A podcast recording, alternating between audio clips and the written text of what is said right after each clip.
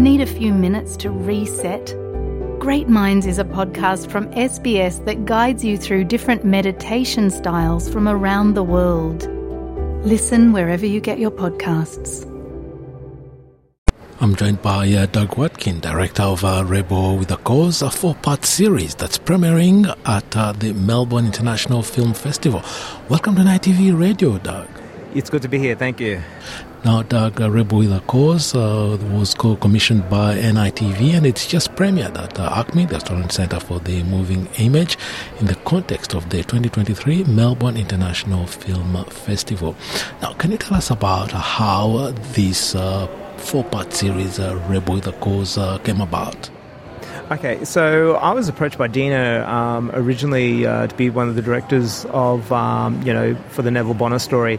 And it was a very huge undertaking. It was very complex as well because, Neville Bonner was a complex character or whatever like that, very polarising. However, I just found it fascinating, and it was also, I guess, a challenge as well because, having passed nearly over 25 years ago now. So, so we had to really dig in. And how would you say, I wanted to make the story like Neville, as a trailblazer, he was just rolling through, and the whole movie plays out almost like a road movie. If that makes sense, because he was always on the road or whatever. Yeah, and this was depicted very, very brilliantly in the movie because Neville Bonner was not a one-dimensional character, and this was really, really powerfully portrayed in the movie. Yeah, that's what I mean, showing a different slant or a different side of the story or particular character. I guess for Neville, look, when you do a biopic or you approach a biopic like this, I guess it's sometimes impossible because, you're only taking a slither, regardless of whether you have, an hour or 2 hours to tell that story. And I guess with the Neville Bonner story is quite unique in a way because, having been the first Indigenous politician, back in 1951, 50 years ago, to get into Parliament House, and his voice still echoes to this day. As you said, Neville passed away almost 25 years ago, but being a public figure, there would be a lot of archives about his public life and his accomplishments, and you also consulted with his family to really portray his, provide a profile that's as accurate as possible. How difficult was it actually getting all this content, all these archives?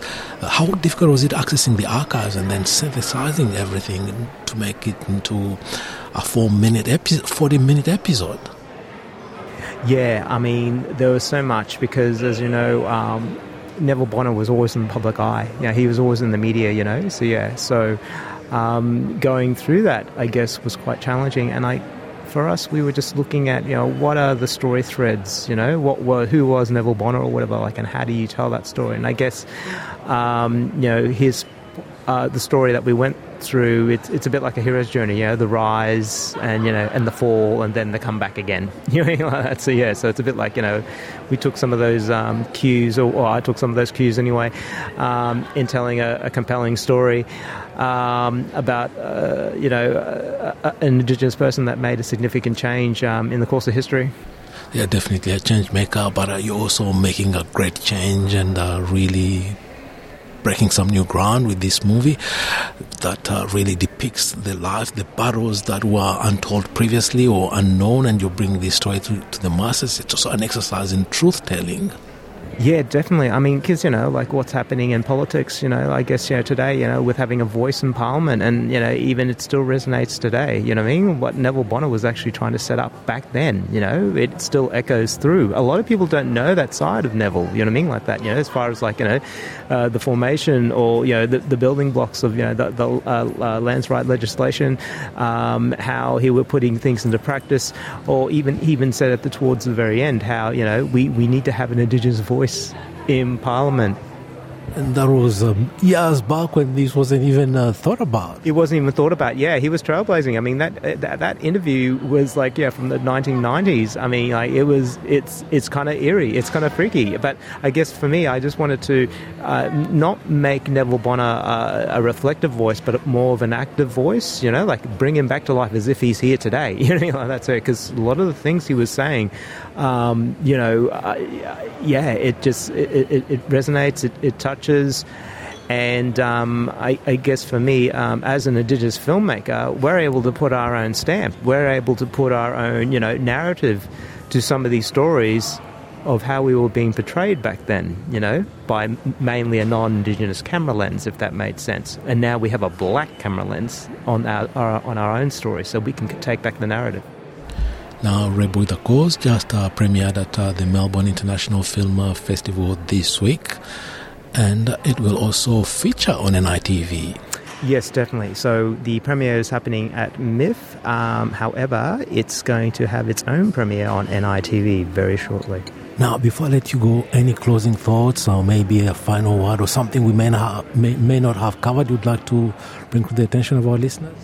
Yeah, I would say now, go and watch the series. That all 4 episodes of prominent, blackfellas that have, how would you say, moulded, changed. And also I would say that, it's still relevant today as it was, and I think these histories need to be told, shall never be forgotten. And I think us as... Blackfellas now, it's in the middle of a new exciting trend or change, in our politics, in our society, and for us to move forward, we can learn from this. Doug Watkin, thank you very much for taking the time to talk to us on ITV Radio. It's been a great pleasure. Thank you.